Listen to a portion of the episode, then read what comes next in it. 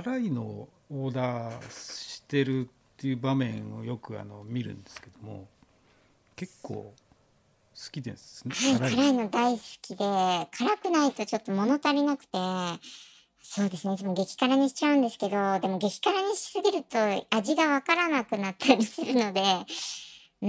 んほどほどにしなきゃいけないなとは思いつつやっぱり激辛についしちゃうんですよね。なんかあのカレーにもあの味のなんか階層みたいのがあると思っててあの辛さがあった方が引き立つカレーとかってあるじゃないですかあの逆に辛さ出しすぎると味わいがちょっと飛んじゃうとかその辺の微妙ななんか加減ってありますよね。そう言われてみればありますね。優しいからこそわかる味わいとかもありますしね。なんか全部を激辛にしちゃう私はちょっと本当にどうなのかな。逆に自分はあの辛いものが食べられないんであのなかなかその激辛とかあの辛辛みの方を味わえなくてちょっと残念なんですけどあの新宿のあの草枕ってカレー屋行った時にあそこ結構辛さを調整できてあのこのぐらいがおすすめですみたいなのを食べたらちょっと辛かったんですよね。でもそこの辛みに行ってこそそのなんかカレーのうまさが分かるみたいなのを2ポイントぐらい上げた時にやっぱ見えてくる景色みたいのがあってああってその時思ったんですよね。そうありますね。あ清水さんはちょっと辛いのが食べられない かわいそうな体なんですけれどもそうですねやっぱり辛い方がうまみがあるなんて自分はちょっと勝手に感じてしまうんですけれどもただ最近気づいたのは辛み追加すると辛さに苦みもついてくるっていうのに気づいてあれは何なんだろう唐唐辛子の苦さなのかななんかうまみだけではなくなんか苦みもあるんだなと最近気づきました。まあ、あとあのエチオピアカレーって食べたことあります？あそこはなんかちょっと辛さをなんか数値化しているんですけど一応な70が上限で、まあ、特別になんか100とか作れるみたいなんですけどそれだと数字でちょっと辛さと美味しさが分かりやすいんですけれどもなんか一部のマニアの人の間ではなんか50を超えてからうまみが増すっていう人がいて、まあ、それが真実か何なのか分かんないんですけどなんかそう言われて食べると確かに50を超えあ私なんか2種類ちょっと同時に買って食べ比べたんですけど30と70なんかあ70の方がちょっと美味しい気がするなみたいなのを感じましたね。エチオピアってあの神田のカレー屋ですか？そうですねお茶の水になるのかな？でも今支店がちょっといくつかあるので神田もあるのかもしれないんですけど、えっと、わ私が食べたのはお茶の水と早稲田のところにあるエチオピアを食べました。そのカレーの辛さに関するのはちょっともう都市伝説じゃないです。カレー伝説的な領域になってくるんで僕はそこにあの参加できないので非常にねあの残念な思いをしてるんですけどそうですね。なんか 意外とあの辛さに弱いカレー好きっていう層がありましてそういう方々は本当になんかかわいそうな体だなってあでもそんなこと言うとなんかみんなに怒られちゃうんですけどねちょっと本当の楽しさが わからないって言ったらあれですけど残念だなと思います。まあね辛さに弱い体の人なりのねあの楽しみ方もあるんですけれどもね。た確かにあの唐辛子一つ取った時のあの唐辛子の味とかうまみっていうのは結構興味があっていろんな唐辛子のねあの良さみたいのはあのいろんな形があったりしてね地方でも地方地方で使う種類が違ったりするじゃないですかあれはちょっと興味があるんですけどねそれそんなに量を食べられないので残念ですね。そうですね。自分もやったことないですけれどもそういう唐辛子食べ比べ味の違いみたいなのは確かに一度やってみたら面白いかもしれませんね。デリーとかも結構俺にとって辛いんですよ全体的に。でもやっぱ食べたいなと思って食べるともう汗だくになるんですけどね。デリーって辛さ選べましたっけ？あの辛いメニューがありますよね。これが辛いですみたいなカシミールカレーしかいつも食べてないんですけどそうですえあれ辛かったっけって今思いながらじゃあ相当いけるんですね。そうですねでしかも結構辛いの食べる時になるべくあの水を飲まないようにしていたんいるんですけどお店の人に「あんだけ辛いのよく水を飲まずに食べましたね」って言われたことがあってああ私は平均よりやっぱりちょっと強いのかなって最近思うようになりましたね。いやそれはちょっと今まで一緒に食べ歩きしててあまりそこのところは気づいてなかったですね。そうですねまだ実力を見せてなかったですねあの時は。うん えっと急にさっきの質問の話に戻っていいですか？はい UFO は見たことないんですよね。残念ながらそうですねでもすごい見たいですね。あのちなみに僕は2回ぐらいあるんですけどそのうちの1回はあのジョイコさんのお兄さんの家で見てます。怖い。え、本当にはい、古い時の家ですよね。古い時っていうんですかいや多分今も住んでらっしゃると思うビルにしてか3階にしてかな3階かなあの場所は府中？あ府中で？あ府中のお家でってことですか？あなるほどなるほど、はい。あのベランダで。夜ですか？夕方です。へえ33つをこう飛んでましたね。それは兄も一緒に見たんですか？残念ながら中でギター弾いてました。よ呼ばなかったんですか？いやいやほらほらほら UFO だよっつったんだけど間に合わなかった。その言ってる間にこうフィュフィュってなって向こう側にヒューって消えちゃったんですよ。いいなはい。お気に入りのおもちゃがありましたか？がイエスだったんですけはい。数年前にカレー屋さんで購入したファービー人形がありましてそれがすごい気に入ってます。どファービーが売ってたんですか？はい、中古のファービーが売ってまして、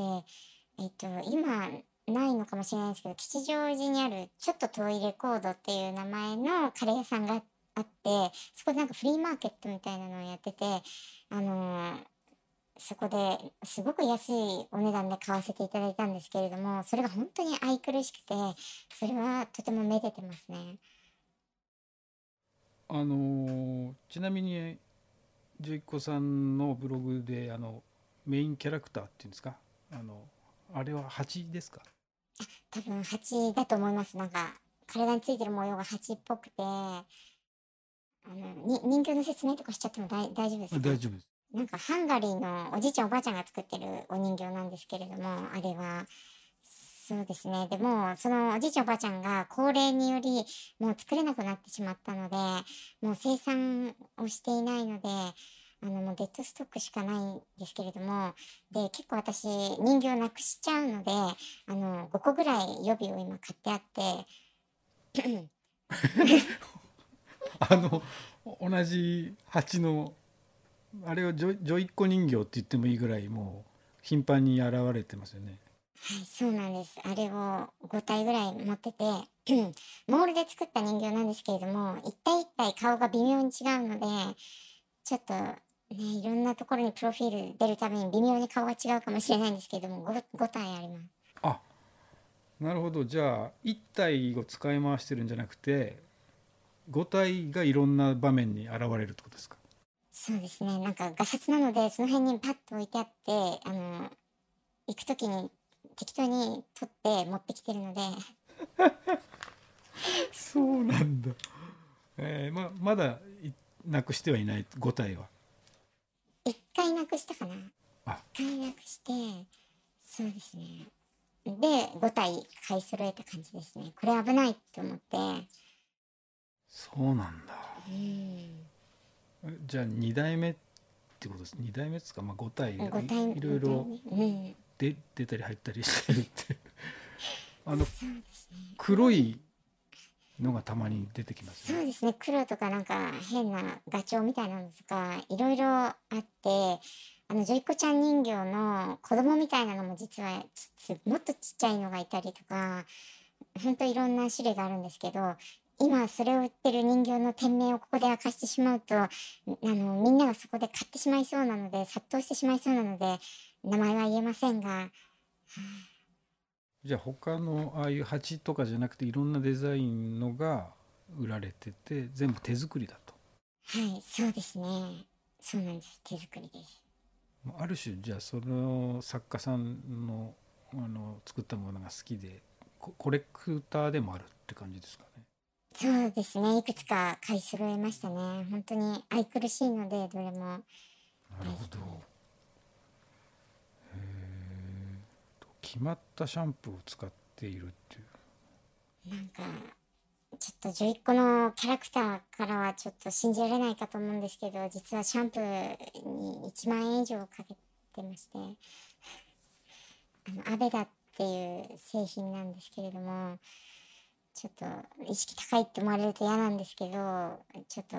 髪がいつもくしわくしゃになっちゃうのでそういうちょっと高級なのを使ってます。それを使うと結構整うというか。そうですね。他のも使ったんですけど他のを使うと本当チリチリになっちゃってアベダだと大丈夫なのでちょっとそこだけはお金かけてますね。譲れないってことですね。えー、と1日に3食っていうのはさっきお聞きしましたね。1食これにかけてると。かけてます。散歩は好きですか？っていうのが結構あのジョイコさん歩かれるんですよね。はいとてもよく歩いて今日も歩いてまあでも40分ぐらいかな今日は。はい歩いてきたんですけれども。でも本当歩くことで店を発見したことも何度かあるのであの食べログとか情報にネットの情報にないものを足で探したりはしてます。好きな言葉はありますか？がノーだったんですね。そうですね。一応食べログではナッツリターンっていう言葉を好きな言葉っていうふうに一応書いてはいるんですけどなんとなく言葉のリズムだけで実はそんなに考えてないので あまりパッと今思い浮かばないってことはそんなないのかなって感じですね。ちなみにナッツリターンってどういう意味がなんか？か数年前に事件になった飛行機あれな韓国の方でしたっけ、はい。ねえお金持ちのお嬢さんか何かがあれ飛行機の航空会社の娘でしたっけ？そうですね。飛行機乗ってて。あナッツが出ないから降ろせって言ったんでしたっけ？ブチ切れたやつ。ブチ切れた事件があって。結構面白いなって。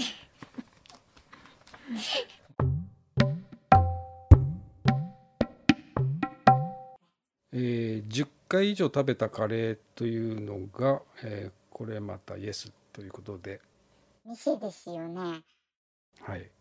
えっ、と最近だと新大久保のサルシーナハラルフーズっていうところのバングラデシュ料理は10回以上食べに行ってます。ほうそこはあのそのカレーがメニューのカレーがもう好きだっていうことですか？えっ、と好きだっていうのもあるんですけど結構もう友達みたいな感じだっていうこととあのその店を始めることになったきっかけがちょっと自分にもあるっていうところがあってちょっとそれでいろいろ助けたりとかしてる部分はあります。うんうん、きっかけがあるということは具体的になんかどういうことだったか差し支えなければそこはあのハラルフードショップの片隅でやってるミニレストランなんですけれども、えー、とそのハラルショップをやしか前は去年まではやってなかったんですけどこれからカレー屋を始めたいと思ってるっていう話をあのオーナーから聞いてましてでもなかなか始まんなかったんですね。それででも私はすごいそこでレストランをやってほしいって思って何度か5回ぐらいこう何度も行ってまだレストラン始まらないんですか？始まらないんですか？って何度も言ってでしつこいなって思われてたと思うんですけどそんで向こうはもう諦めてだったら始めるよみたいな感じでなんかちょっと始めていただいたっていう部分があったのでちょっと思い入れがあるお店なのでよく行ってます。なるほどそういうきっかけになったってことですねはいそうです。それはじゃあ思い入れがとてもあるのでまあカレーだけではなくやっぱそういうお店に対しての思いとかもやっぱか関係してきますよね。そうですね。結構カレーの食べ歩きの人って何種類かまあいると思うんですけど、カレーの味だけを追い求める人とかいると思うんですけど、私はなんかそこからさらにちょっと一歩踏み込んで、お店としの人との関係性だったりとか、その国のカルチャーとか文化とか、そういうことに興味があるので、私は特にそうですね、そういう部分がなんかすごい興味があります。なるほどやっぱそこに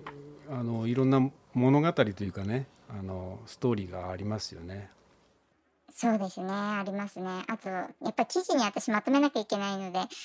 そういう物語があると私も書きやすいっていうのがあったりとかあり、そういう店が好みではあります。であと宇宙旅行に行きたいですかっていうのがイエスというお答えだったんですが宇宙にはかなり興味があるということでそうですね、未知の世界には興味がありますね。ね、今世界の食べ物、スパイス料理を探求しているわけですが、ね、宇宙にもなんか美味しい食べ物とかがあったら食べてみたいですね。宇宙に行くとでもカレーは食べられなそうです。流動食のカレーとかになりますかね。そうですね、きっとそうだと思うんですけど、毎日流動食のカレーだと若干飽きそうですよね。やっぱあのカレーはカレーのお供っていうのあのいろんなものがあるじゃないですか。パロタとかあのチャナンとかチャパティライスジョイコさんはどの辺が好みなんですか？うん、あ、やっぱり私ご飯が好きみたいで、あのーそうですね、自分が好きなネパール料理とかバングラデシュ料理はお米が食べたくなるようなカレーなんですけれども、最終的にやっぱり日本人っていうこともあって、あの、お米に合うカレーが好きだなと最近感じてます。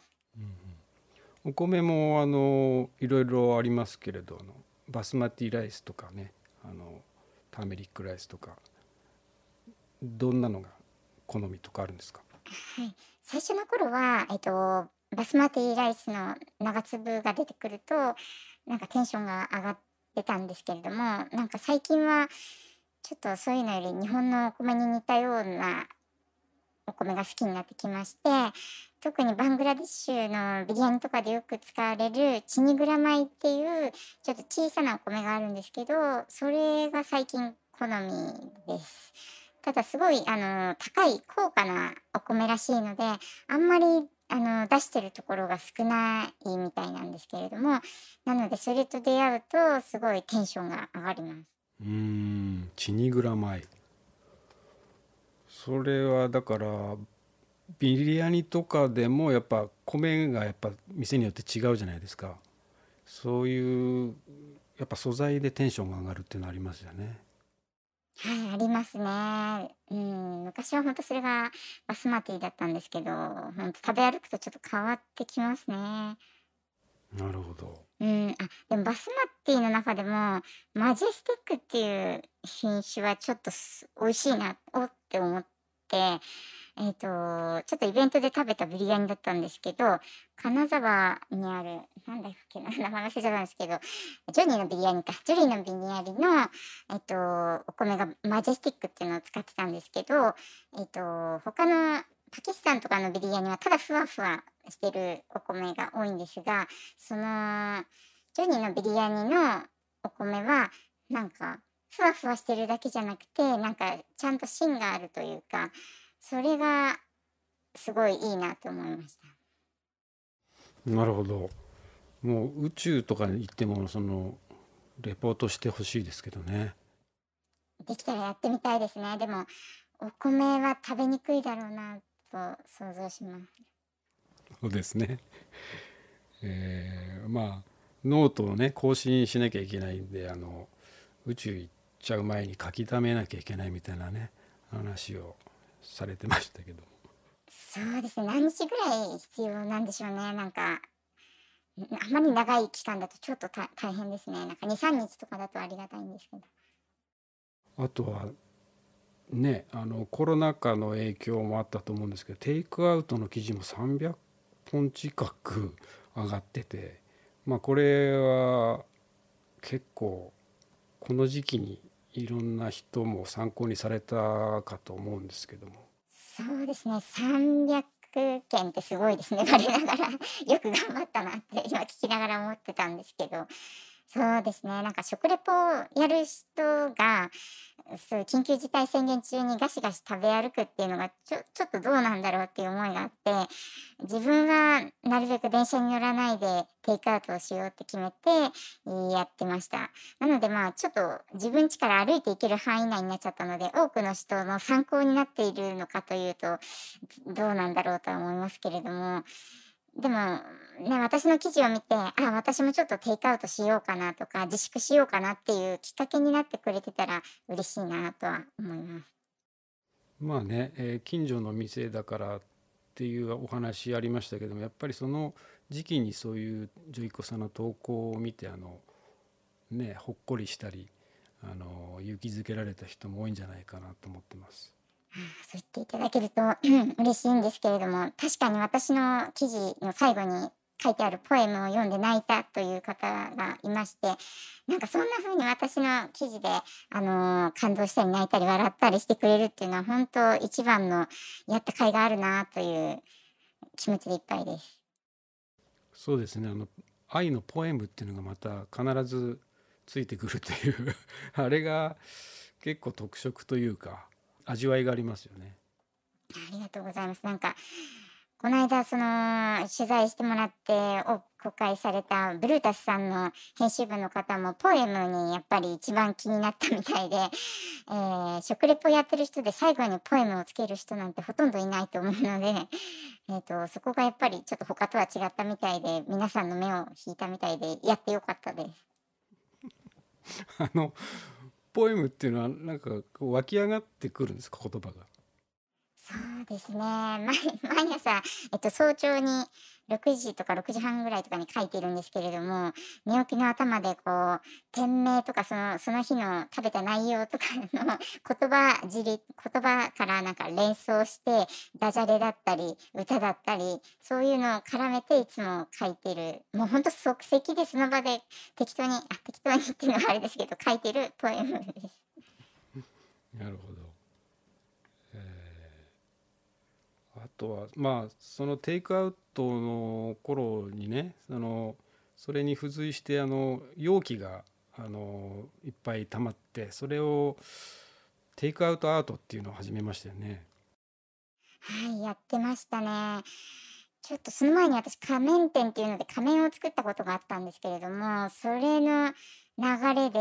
えっ、と、ちょっとテイクアウトの料金を仮面にしたらどうかっていう風なアドバイスをちょっと友達からもらって、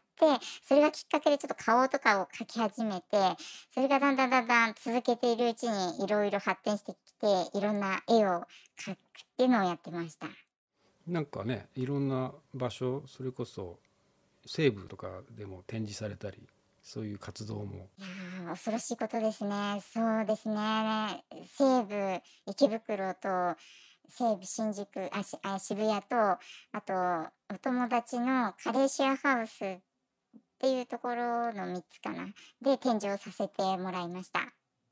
作品っていうのは今どどこかに保管してあるんですか？はい、自宅に置いてるんですけど、本当置く場所がないので、あの45リットルのゴミ袋に入れて全部投げ込んじゃってるんですけれども、なんかそれを置いといたら友達が遊びに来た時にゴミと間違えて、これゴミ箱出しちゃっていい？って持ってこうとしたので、それ、ちょ、ちょっと待って、それアートだからっって 止めた時はなんかちょっと複雑な寂しい気持ちに なりました。今もじゃあお部屋にその ゴミ袋に入ったまんまで保管されてるってことですか？そうなんですよ。なんかもう捨てちゃってもいいかなっていうふうにも思う瞬間がすごくあるんですけれども、もしかしたら、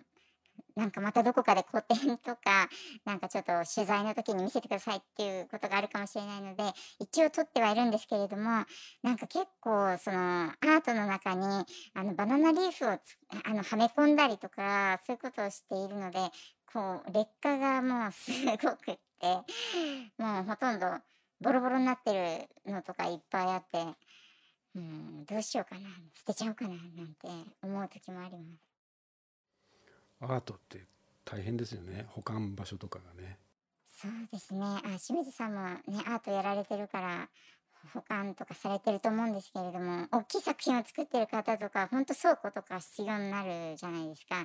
あいうの大変だなって思います。まだ私はテイクアウトの容器なのでちっちゃくてよかったって思います。まあなんかそういう多様性というかまあいろんなカレーとかねスパイス料理からこう派生していろんなポエムだったりそのそういうアート的な展開っていうのがまたジョイコさんの面白いとこかなと思っていつも楽し楽しく見させてもらってますよ。ありがとうございますなんか毎回ちょっとみんなにやってみたらとか そういうアドバイスをもらってなんかやり始めることが多いんですけど、ね、今回もちょっと本を作ったりとかしまして自費出版なんですけれども、えっと、文学フリマに出てみませんかって声をかけられてそれでちょっと自分で自費出版で本を書いたりとかもしましたね。あの本っていうのは、えっと、どこかで買えるんですか？はい、えっ、と文学フリマ東京っていうのがありましてそちらで売りまずは売ってその後はえっ、とちょっと友達のネットショップの方に置かせていただくのとその後にちょっとえっと本屋さんとかハラルショップとかでもしかしたらちょっと置かせてもらえるかもしれないなという感じです。あのこの間いたいただいたあのジョイ本っていうのもありますよね。はい、そうですね。あれ、あれの正式名称はワールド、なんだっけな、フードツアーだったかな。そう、あれが第一作で、今回はナンとカレーと時々孤独っていうちょっと小説風の食レポを作ったんですけれども、今んとこその2本を作りました。ジョイ本は今も絶版っていうことなんですか？はい、1回目はちょっと100部しか刷らなかったので、えー、と結構あっという間になくなってで今回2つ目は200部刷ったのでうん今回はもう少しいろんな人に行き渡るかなとは思います。じょいっこさんにとってその究極なカレーみたいなのってあるんですか？なんか。究極なカレー、えー、と具体的に食べた中で思い出に残ったのってことですか？そうですね。あれ美味しかったなとかもう今もう一回食べたいなとかそういうのでもいいんですけどそうですねネパール料理になるんですけど日本人がやってるオールドネパールっていう豪徳寺にあるお店のディナーのカレーというかスパイス料理のフルコースみたいなのがありましてそれがちょっともうアーティスティックでもあり味も美味しく、えっと、自分の予想の斜め上の料理を出してくるので本当にあそこは素晴らしいなってもう一回食べたいなと思ってます。えーと好きなスパイスって何かあるんですか？と特にこれは入ってると嬉しいなみたいな。そうですね。ちょっといくつか気になってるのはありまして、えっと、最初全く興味がなかったんですけれども途中からおって思うようになったのがカルダモンですね。なんか辛いとかではない独特な香りを醸し出しててなんかそれを感じるとすごい幸せな気持ちになるなという感じがするのがカルダモンであとちょっとネパール料理を食べ歩いてる時に巡り合った、えー、とティムルという、えー、とネパールの山椒が、えー、と山椒のようななんかしびれみたいなのもありつつ華やかななんか香りがしてティムルは本当最近お気に入りです。うん僕はあのスパイスって呼べるのかどうなのか知わかんないんですけどもカルパシっていうのにちょっとハマっちゃいましてある時あのあのスパイス好きのお坊さんにお土産でいただいたんですけど初めてあのかなんていうんですかそういう料理に使う地衣類っていうんですか苔みたいなものが結構ね実はそういうのをずっと探してお香とか作ってた体験がありまして探し求めてた匂いがそこにあったみたいな感じで衝撃を受けてそれ以来あのパスタでも何でも炒め物全般に入れるようになったんですけどご存知ですか？あのそうですね。あのコース料理にちょっと入ってたことがありあの一応食べたことはあるんですけれどもなんか具体的にどういう味かっていうのがちょっとつかめないままその時は終わってしまってであので昔は希少なスパイスというかそういう固形だったんですけどつい最近なんか新大久保の方で買えるという噂を情報をちょっとこの間読んだ気がするのでもしかしたら今手に入りやすいのかもしれないですけど、ね、カルパシっていう名の料理店もあるくらいで名店もあるぐらいなので本当ちょっと気になるスパイスというか固形というか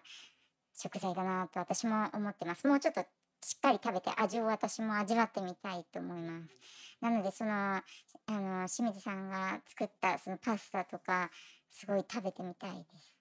はい、大久保で買えるっていうのはなんかいうすごいいい情報を聞きましたね。そうですね。ちょっと具体的にタイムラインを遡ってみないと探し出せないんですけれども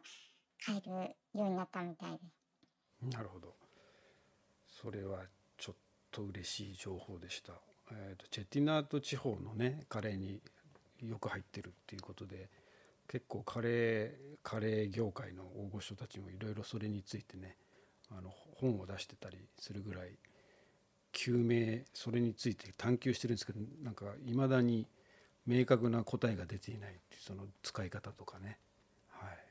そうなんですね。キティナードだと南インドってことですね。そうですね。その地方でしかそのカルパシをあの使わないらしいんですよね。そうなんですね。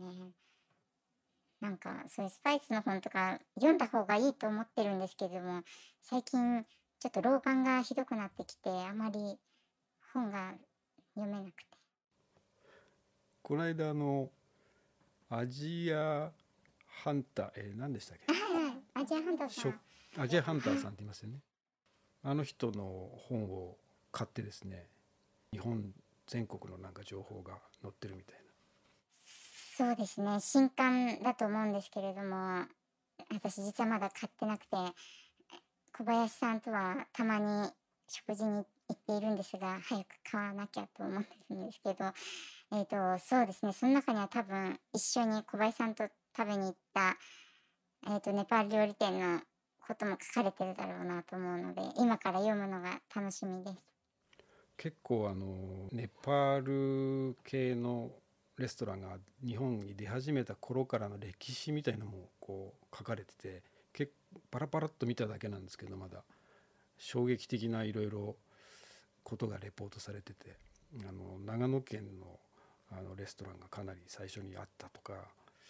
ちょっとびっくりするようなことがいっぱい書かれてましたね。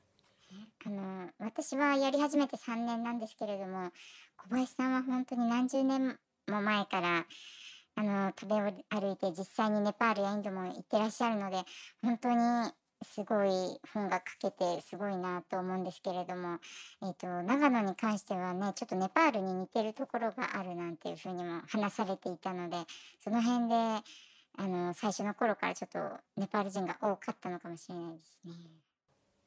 えっと異国飯っていうまあこれはジョイコさんが作った言葉ですか？あいえそういうのは全くなくてちょっとどっかに書いてあったのをパクった感じです。異国飯の魅力っていうのを簡単に言ったらどんなとこなんですかね？そうですね。まあ自分は特に、えーと、国内で食べられる異国飯にターゲットを絞ってやってるんですけれどもえっ、ー、とまあなかなか旅に行くのは面倒くさいんですけれども 国内で近所の異国飯を食べに行っただけで海外旅行した気持ちになれるっていうのが最大のメリットではないかと思うんですけれどもでやっぱりまだ出会ったことがない未知の食べ物に出会えるっていうのが私は一番興味深いですね。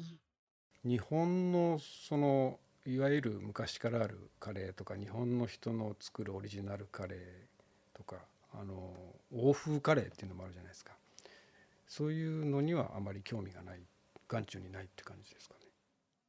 いや、そんなことはないですね。うん、時々食べるし、食べれば美味しいなと思いますし、えっと、そもそも、えっと、カレーが最初外食で美味しいなって感じたのはまさに欧風カレーで、えーと、神保町のボンディだったんですけれども、えー、そうですね本当日本人が作るカレーも美味しいんですけれども、えっと、こんなこと言ってはあれですがなんか記事を書くときにちょっとなかなかドラマとかが書きにくいところがありましてついついちょっと現地の方がやってるお店の方がいろいろと値段として書きやすい部分があってそういうところに行くことが最近は多いんですけどいや、うん、そうですね日本人が作るカレーとかも、うん、たまには行きたいなとは思ってます。やっぱりジョイコさんのあのレポートの特徴でもあると思うんですけどそのね厨房の方までこう突っ込んでってあのぐいぐいと話を聞いたりっていう感じもありますよね。そうですねさすがに厨房の中に入ったことはないんですけれども、えーと、店員さんになるべく話しかけたいなとは思っていますがでも自分のリサーチ能力はまだまだまだまだ低くて、えーと、先ほどちょっと名前が挙がったアジアハンター小林さんとかと食事に行くと本当にぐいぐいあの質問を素晴らしい質問をされてて自分はああなれないのですごいなと思うんですけれどもやっぱり小林さんはあのすごい現地の言葉がいろいろ喋れるので何カ国語かそういうところが強みだと思うんですけれども、えーと、そんな中で私は小林さんに1個だけネパール語を教えてもらいましてそれがタパインコジャーティーケホっていうネ パール語でして。これがどういう意味かというと,、えーとあなたはな何族出身ですかという質問で、で、えーと、その族を聞くことによって、えー、料理がまたちょっと細分化して変わってくるのでそこはちょっと一つ重要な質問でもあるのでそれだけネパール語で聞いてるんですけれども、えーと、ほとんど通じなくていつも言い直すっていう感じなんですけれども私の発音がまだまだダメみたいで早く通じるようになりたいなと思ってます。何度か言うと通じるんですね。いや最終的に通じなくて、えーと、例えば「ネワール」うんとバフンとかっていうふうに聞いてそれでやっとあ俗を聞かれてるんだっていうふうに相手が理解して答えてくれることが多いのでまだタファインボジャーティケホをちゃんとなんか通じたことがあんまり数回しかないです。なるほどそのやっぱ小林さんのような経験値がない分なんとかこう突撃的にやって体当たりしていくって感じですかね。そうですね。わからないなりに体当たりしていくっていう感じで、あとやっぱり知識がないとなかなか何を聞いていいかもわからない。質問することも何を質問すればいいのかわからないので、そういったことはちゃんと勉強していかないといけないなとは思うんですけれども、何せちょっと最近老眼がひどくて。うん、あの今後の何て言うんですか展開というか、予定とか目標みたいなものあるんですか？いやそれが全くなくてちょっとどうしましょうかね。皆さんからちょっとアイディアを募集したいんですけれども。うんまあここまで続けてきたのでやめるっていう選択肢はすぐに出てこないんですけれども確かになんか何かしら新しいこととか何か挑戦していきたいなとは思ってますね。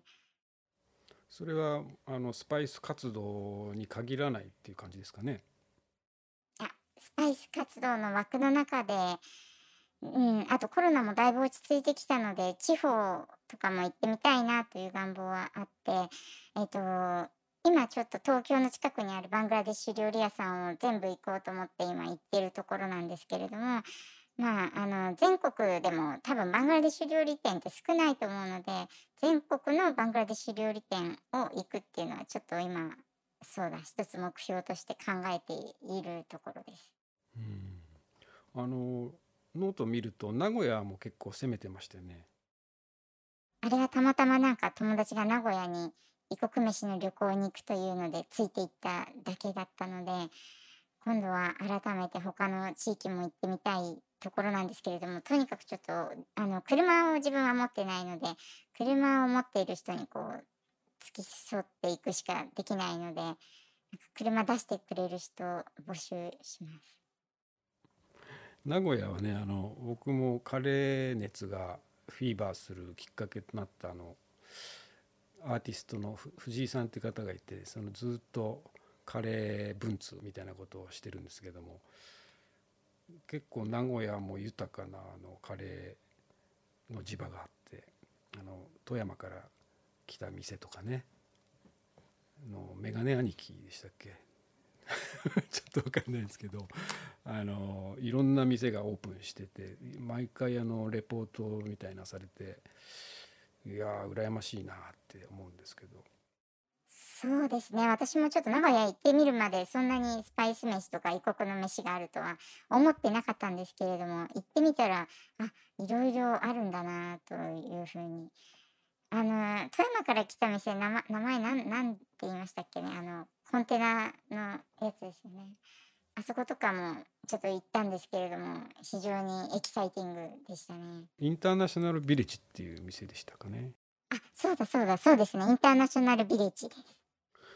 なんか藤井さんはよくあの「メガネ兄貴メガネ兄貴」ってメッセージで送ってくるんですよね。残念ながらジョイッコが行った時はメガネ兄貴という方とはお会いできなかったんですけれどもそういう人がいるんですね。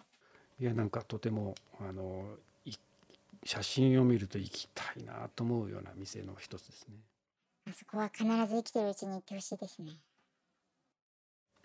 やっぱあのハラル系のねあの独特のなんていうんですかね雰囲気店の雰囲気も含めていいですよね。はい本当に。ちょっと旅行に海外旅行に行ったみたいな気持ちにさせてくれるんですけど名古屋の周りは本当工場地帯とかが多いのでそこに働きに来てる異国の人がちょっとご飯食べに行く場所ということで最近多くなっているみたいなんですけれども、えっと、これからさらに海外の移民が増えてきたらさらに多くなっていくんだろうなとは思います。まあいろんなそういう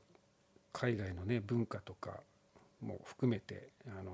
引き続きディープなスパイスライフというかスパイス活動を期待したいと思ってますけれどもそういえばちなみにあのスパイス難民というしてのあの活動をやってた頃にあの T シャツを作ったんですよねああ、そうだ、作りましたね。メンバーは結構着て歩いてくれてあの各地で「何ですかその T シャツ」っていう感じの話題を一部で振りまいてたんですけどもそうでしたね。ちょっと忘れかけてましたけれども、ね、デザインしてくださって作ってくださったので、久しぶりに着てみたいなと今思い出したよ。はい、着てみたいと思いました。はい、あれもねあのそのまま何でしたっけ？すずり？あーはいはい、サービスね、T シャツの。で作ってそのまま置いてあるんでもし興味のある方はそちらで買えますのではい。あれって今でも売れたりするんですか？たまにね「いいね」みたいのがついて12枚買買われたりしたことがあったような気がするんですけどそうですか。わかりました。そうですね。私がこうノートを書くのとともに、そのスパイス難民の T シャツも売れる、どんどん売れることをちょっと願います。よろしくお願いします。よろしくお願いします。えっ、とそれでは今日ももしかしてこの後あれですかねあの食べ歩きに行く予定でそうですね。あの、ちょっとやっぱり、あの、自分家から違うところに打ち合わせとか出るときは、必ずその周りにある異国飯とか、えっ、と、スパイス料理屋を調べるんですけれども、ここに関してはちょっと近くにスリランカ料理とアフリカ料理がありそうなので、ちょっとこの後、どっちか行けたらいいなと思います。よろしければご一緒してもいいでしょうか？いいんですか？じゃあぜひ参りましょう。ぜひどちらかアフリカかスリランカかちょっと吟味してこれから一緒に行きたいと思いますじゃあ本日はわざわざありがとうございますこちらこそどうもありがとうございました。